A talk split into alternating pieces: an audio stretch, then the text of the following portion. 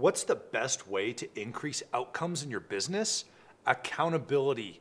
It's that A word that we need the most but want the least. So, as a leader, own your actions, own your successes, own your failures. All a failure is, is a learning experience.